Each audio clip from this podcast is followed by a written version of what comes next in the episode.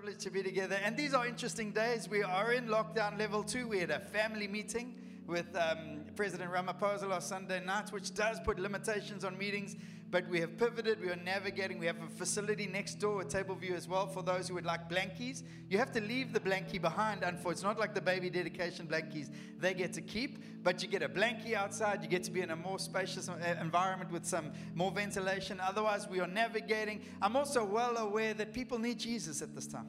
I'm well aware we've got to keep preaching and giving people Jesus and gathering. So thank you so much for gathering. You're in the room. If you got here at, at quarter past 10 and you realize you were on time for church, well done. Uh, we have moved the service for you.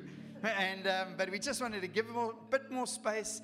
Our earlier service, obviously, we have coffee and tea. We want to connect and not chase people out to create a bit more space for community. So here's my invitation don't come 15 minutes later. Come the same time and meet people from the earlier congregation. Come and have coffee with us. Make the baristas work really, really hard. Give fancy orders, like fancy. I give you license to go and study the fanciest orders. A big man over there will dominate. He will get you the coffee you need. I promise you. And um, so we are navigating. We're also looking after kids. All our facilities are running, all our meetings are running, and we actually have added meetings out in the courtyard. So God is on the move, and it's such a privilege to be together. Um, and we, as we jump into, we come to the end of what has been a series. I remember some people came to me and said, Ruthless. How can you call a church series ruthless? So I thought, what I'm going to do, I'm going to Google to see if anyone else had called ruthless, and no one ever had. So we were the first. But I honestly believe that, and I trust, and I pray, and our prayer behind the scenes has been that as the Bible has been preached, as the gospel has come through this amazing book, that you experience, not just grow in a greater head knowledge, but that you experience His love that nothing can stop, His grace that nothing can withhold, His desire to engage you in love. Yes, gentlemen, you too. Love that you are his bride. He's coming back for you. And unless we have a realization and a revelation of that, we'll always struggle when his goodness touches our lives. We'll struggle with it.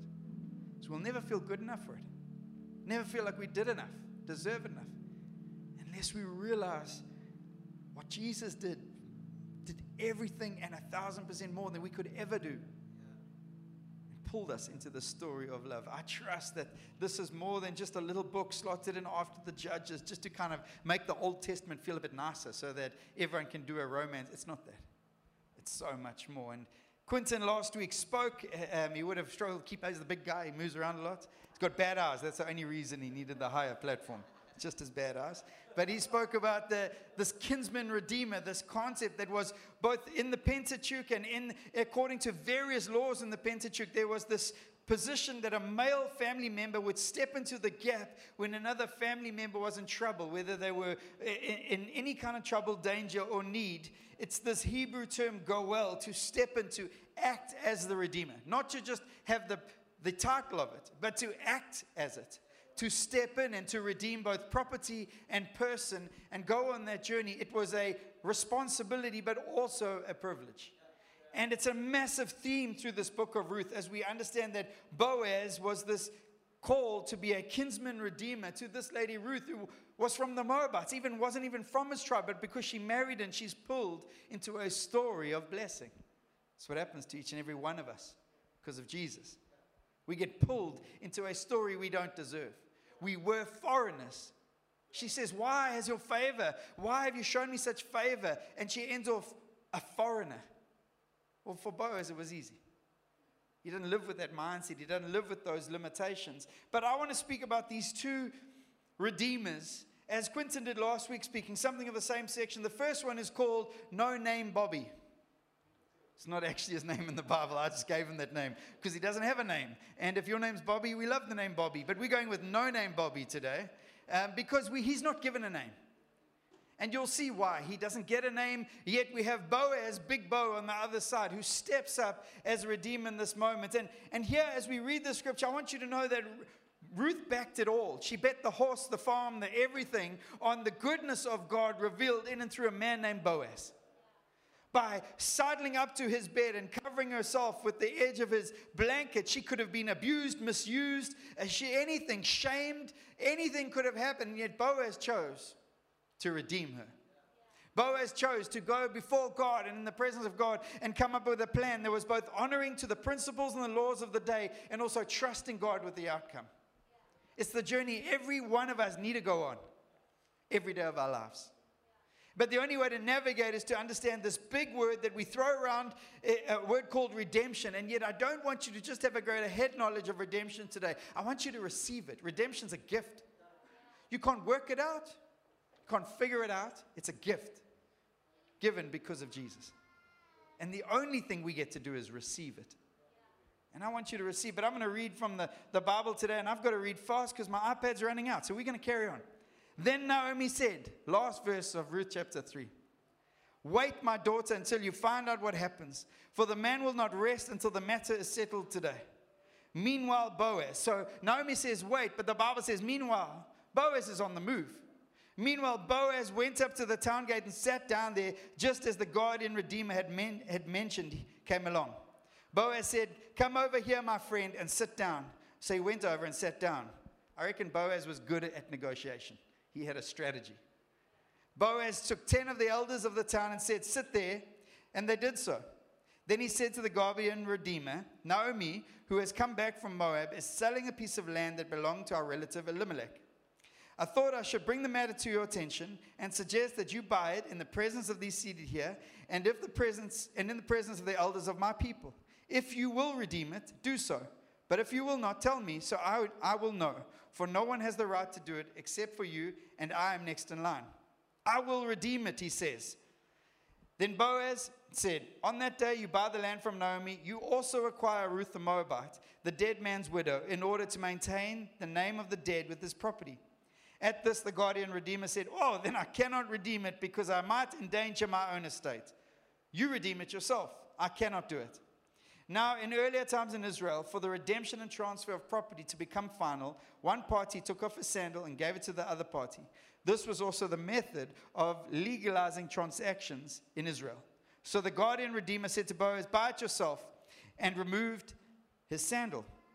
Then Boaz announced to the elders and all the people, Today you are witnesses that I have bought from Naomi all the property of Elimelech, Kilion, and Mahlon. I've also acquired Ruth the Moabite, Mahlon's widow, as my wife, in order to maintain the name of the dead with his property, so that his name will not disappear from among his family or from his hometown. Today you are my witnesses. Jesus, as we preach your word today, Father, Holy Spirit, we ask, show us Jesus. Show us redemption. Show us our position before you. I pray for some who Christianity and Jesus, there's still an aspect of religion, rules, abiding, tick box Christianity. I pray, rip it out of us today as we fix our eyes and focus our eyes on the goodness of our King and the perfect sufficiency of his blood. We worship you, God. We give you glory and honor. Amen. My preach today is simply called this Mine. Say it with me. It's quite a simple one. Mine. Good one. I've had the privilege, and um, some of you would be astounded to know I played a game called rugby many years of my life. And um, there was a situation that would play out when the guy would, one of the opposition would kick the ball up in the air, but it's an odd shaped ball, and sometimes, more of the time, it's played in winter, so it's often wet. And there's a, a, an option that presents itself to those who are in line to catch it. So, yes, I'm freezing the ball in the air. It's 30 meters in the air, and there's about four guys, three guys who are in position. They could all get there. But now they've got to process the shouting coach, the, the, the magnitude of the moment. If the ball gets dropped, the game gets lost, the opposition could get it. There's a whole bunch of things happening in a young man's mind in that moment. I'm sure it happens in ballet too. I just don't have the example. I'm sorry. And, um, and it's like the pirouette, I don't know. And, um, but in this example, there's the balls in the air, and, and all these guys are processing. And there's that guy. He runs in. He says, Mine. So everyone goes, Okay, it's his. But he realizes, Yo, it's windy. The ball's still 30. It's coming down now. It's wet. And the coach is really going to hate it if I drop it. So he makes a dramatic call and he goes, Yours. it's like, What? What's happening, brother? And everyone else, they already backed off. Now they got to go in. So the one that goes, he tries to claim it, he misses it. It happens all the time. In cricket, it's the guys in the boundary and the ball goes up and the two guys start running together. And you're going, they're definitely going to run into each other. It's like, someone's dying on a cricket pitch now. And, um, and, and, and they run, and the one guy goes, Mine! And then he realized that cricket ball's really hard. It's been hit a long way. It's traveling at high velocity. Yours! There's a cardinal rule that coaches put in me at a young age, and it's you never shout yours. You only shout mine. You never shout, I've got this. You don't say, You've got this. You just shout, Mine, and then you take it. If you drop it, you drop it. If there are consequences, there are consequences.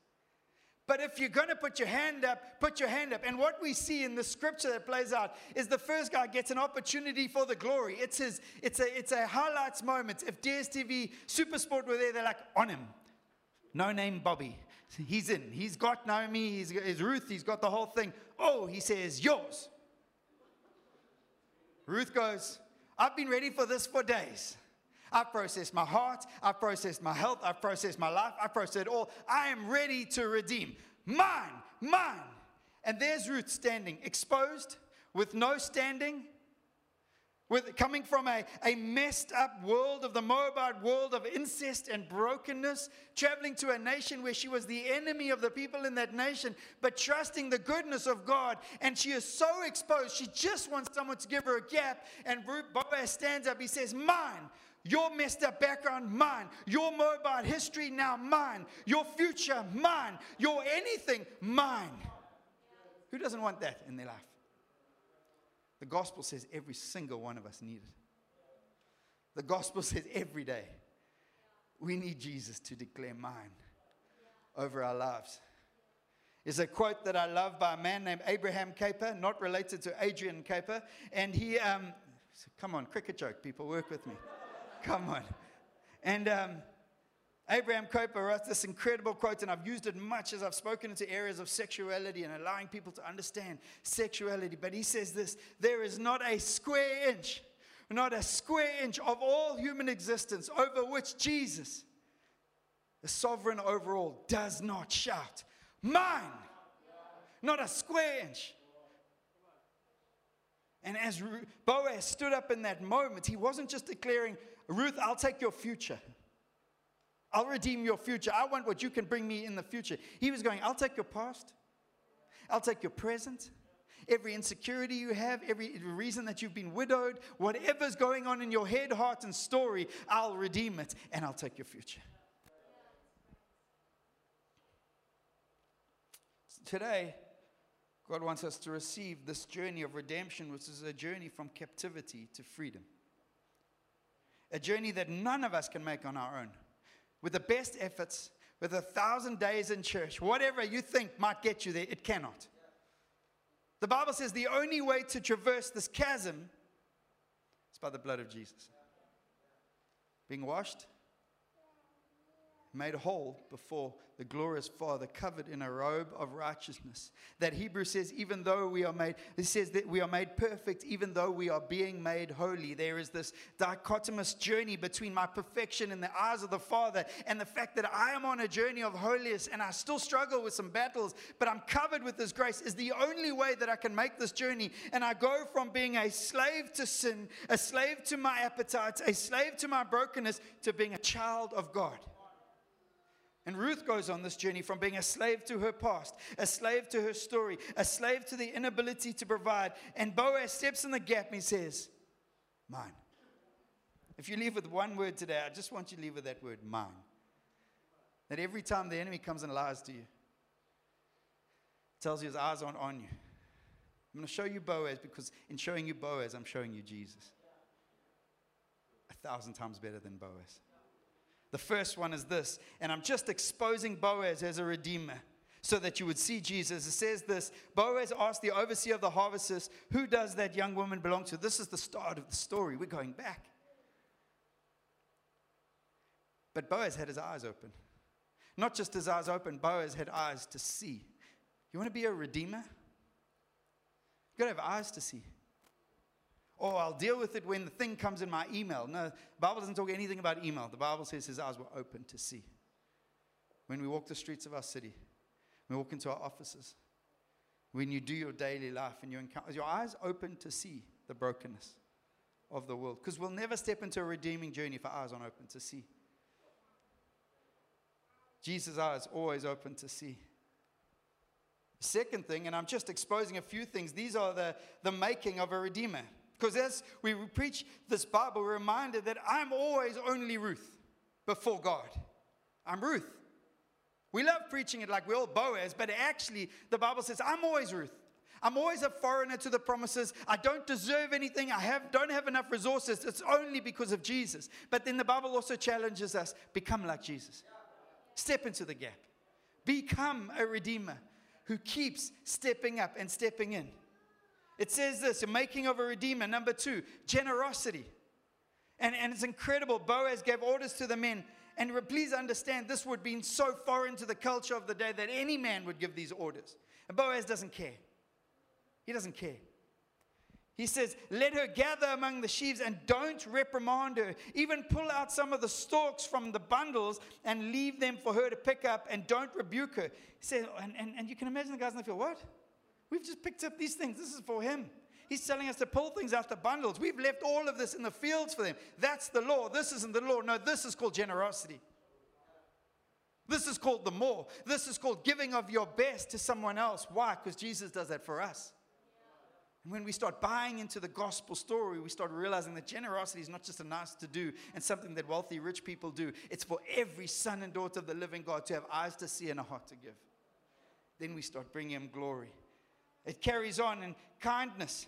He says, you, she says to him, You have put me at ease by speaking kindly to your servants, though I do not have the standing of one of your servants. She says, I don't even have the standing of one of your servants, and yet you speak kindly to me the making of a redeemer. I love the scripture in Romans that reminds us that it's the, the kindness of God that draws us to repentance. It's the kindness of God.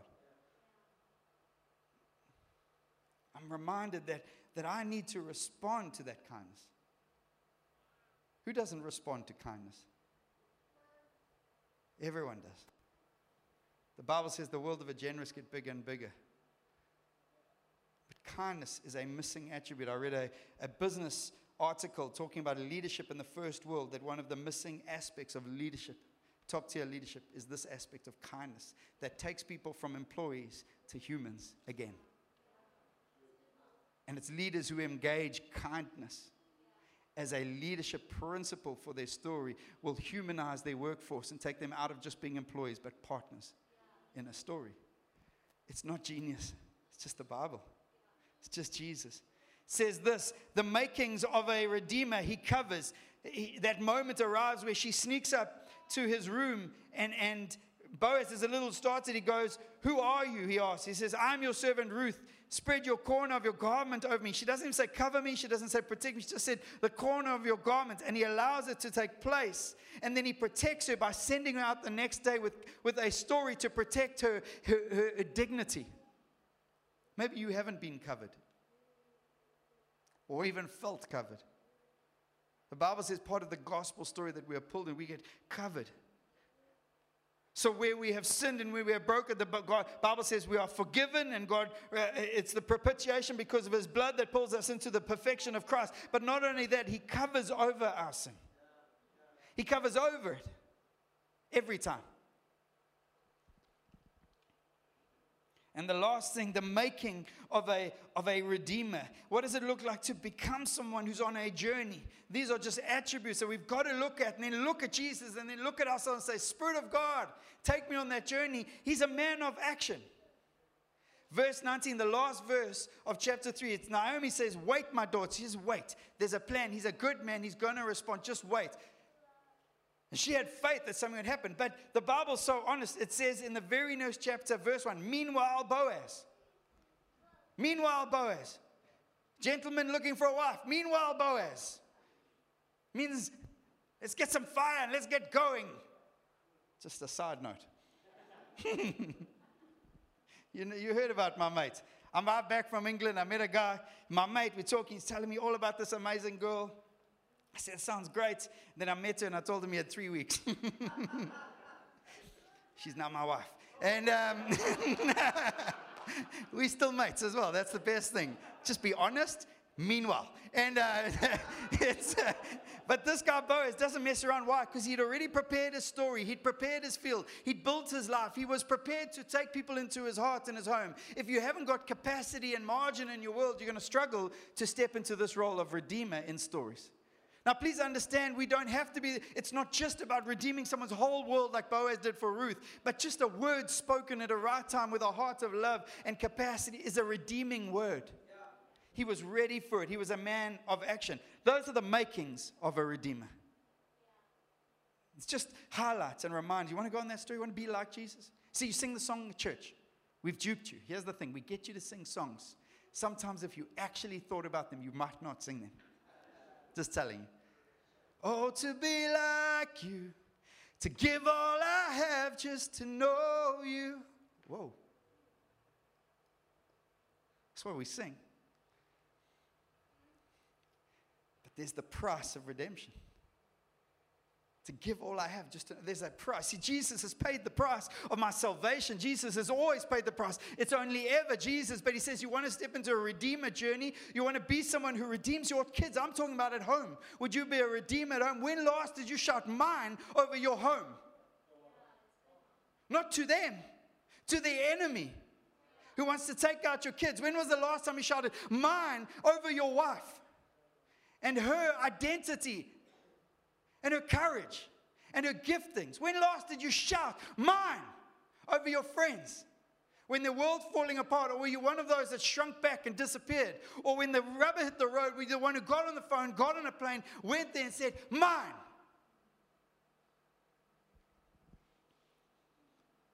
Boaz said, Mine.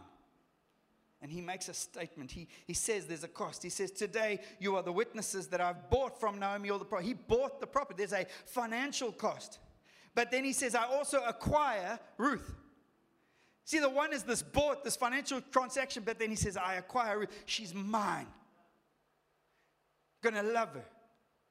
Gonna care for her. And he makes a public statement that takes this Moabitess foreigner woman with no standing and places her as the husband of a field owner, a wealthy man, a man of standing, and immediately her world changes. The same happens in the gospel. The gospel says there's an impossible situation.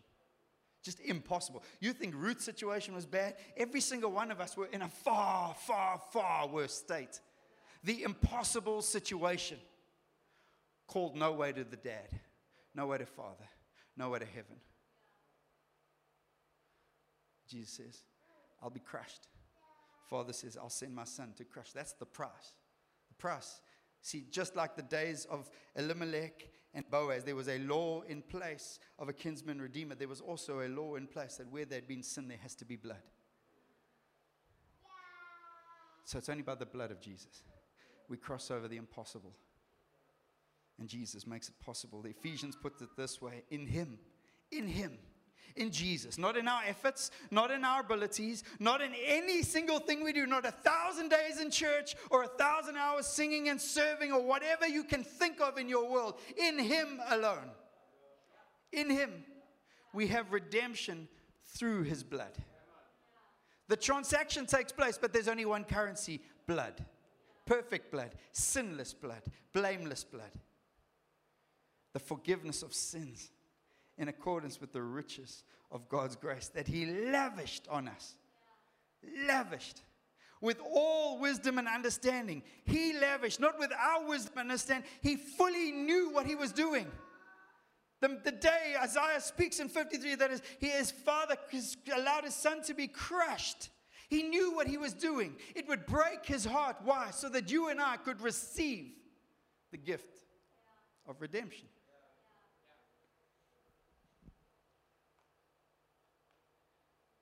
And there are these results that we see. I just read the Bible. I'm not a clever preacher, honestly.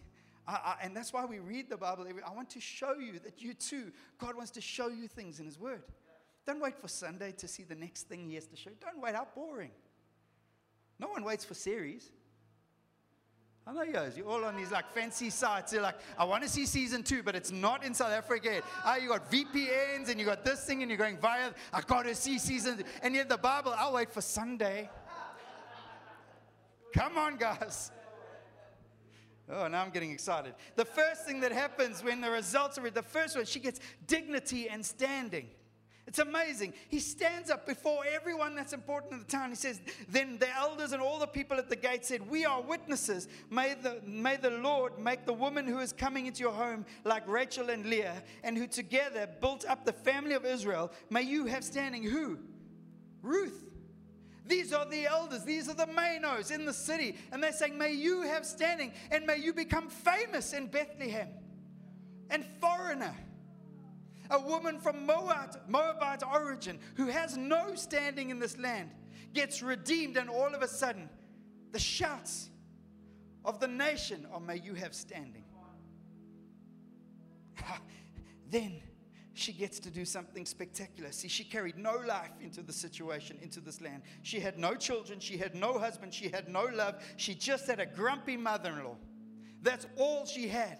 But by the end of the story, it's amazing story that says to us, it's, it's beautiful. When he made love to her, the Lord enabled her to conceive, and she gave birth to a son. Who? Ruth. Ruth gets redeemed. What does she get? She gets life. She receives life that brings fruitfulness so she can release life. Why do we get redeemed? Oh, I'm redeemed. Yeah, Jesus loves me. Woo, go back to my house and just enjoy and we shout about how good the series is, but we got to learn to shout how good His love is. We got to learn to tell the world that the only thing I can give away is the story and the testimony that we can testify of the love that we've received. And it's glorious. She gets this life, and that life, that life becomes something spectacular. That guy lands in the lineage of Jesus. You know what redemption is? Redemption is, it doesn't matter where you start, it matters where you end. It doesn't matter how impossible your situation, it matters who pays the price. This is the gospel, guys. Someone accused me the other day and said, Mark, you preach the gospel every week. I'm, I was astounded. I said, I, I promise you this, I'm not going to stop. Because I've been a believer my whole life and I need the gospel every day. I need to be reminded how good my God is because there's a thousand voices shouting otherwise. You know what amazing? It says this. Then Naomi took the child in her arms and cared for him. When we get redeemed, when we get redemption in our story, when we receive that and we allow God to pour that into our hearts, you know what happens? We start becoming a blessing to others. And that child that comes out of the womb of Ruth ends up in the hands of a barren woman, Naomi, a grumpy, bitter, barren woman, Naomi. Says, Yeah, See, there's life God wants to put in your wombs, in your life, in your heart, in your head, so that you can put in the hands of others who are broken, depressed, have no hope. And it doesn't look like a preach, it doesn't look like a million rand. It looks like the life of God inside of you. That's what Ruth is about. Ruth is this incredible story that reminds me that that although I love to be Boaz, and more than often I love to think of myself as Boaz, and maybe you do too, we come to church, I'm going to become more like Boaz. Yes, you are, but you only become more like Boaz when you realize you are Ruth, and I am Ruth a foreigner to the promises, broken by the distance between the Father and where I'm at. And it's only by the blood of Jesus I cross. It's only by the blood of Jesus. Sometimes we get stuck. We get stuck at the cross. And I love the cross, and I could sing about the cross every day of my life. But I wasn't called to live at the cross. I'm called to live beyond the cross. I'm called to know that I was brought to the cross. And Jesus said, I have come so that you have a way to the Father, Amen. to intimacy, to love, to grace, to his abundance. And maybe no one's ever covered over you. Today, the Father in heaven shouts, Mine. Today, the Savior and the King of heaven and earth. One scripture. This is a prophecy of Jesus in Isaiah. It says, Isaiah 43, now this is what the Lord says. This is what the Lord says. When the Lord says something, it's important. He who created you, O Jacob, and he who formed you, O Israel, do not fear, for I have redeemed you. I have called you by your name. You are mine. You are mine capital letter mine. So I want to help you this morning. Can we stand? My heart today is not just to teach, my heart is to help us receive.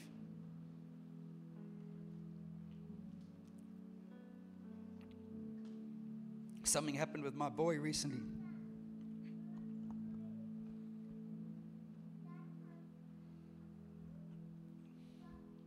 And um, I could see embarrassment was setting in and is setting in. Then I was reminded I have a God who shouts mine over that heart.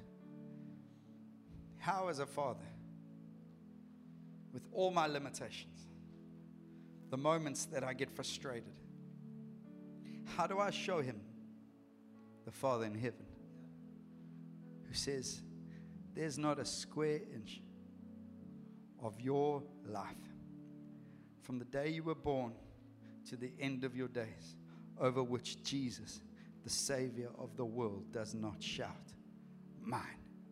There is not a square inch of your life from the day you were born to the day you die and go home to be with Jesus, over which the Father does not shout, Mine.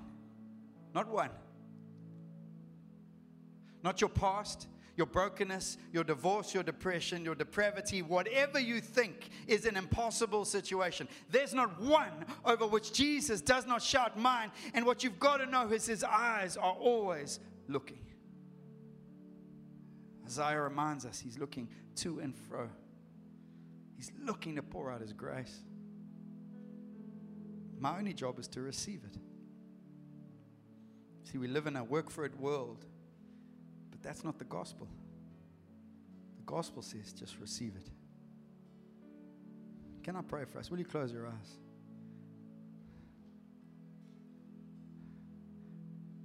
You think he's never had his eyes on you? You can't see and testify to his generosity in your story. You feel like if you draw close to him, he would expose you rather than cover you let me remind you of the cross. As the King of Kings completely exposed himself on a cross, made himself vulnerable to be whipped and beaten, wearing a crown of thorns, only for his hands and his feet to be nailed to a piece of wood, his creation. And as he hung there, his blood dripped, and every drip of that blood that poured out of his body was for you. It was for you. Mine. Mine. Mine. Struggling with your thinking because of your past. Mine. Struggling in a world that says you're not good enough because Instagram told you you're not. Mine struggling because a husband or a wife left because you weren't good enough for them. It didn't work out. Mine. This is the gospel. This is Jesus. This is his love. Better than Boaz a thousand times. Jesus. If you need Jesus to redeem your story, if you need his touch, his grace, his redemption, I'm not talking about salvation only now. I'm talking about past that you cannot reconcile, that you've blocked away and put in a room or a cupboard that you think no one sees, but you know it's there, so you're reminded daily. Will you allow the love of Jesus to touch your story today?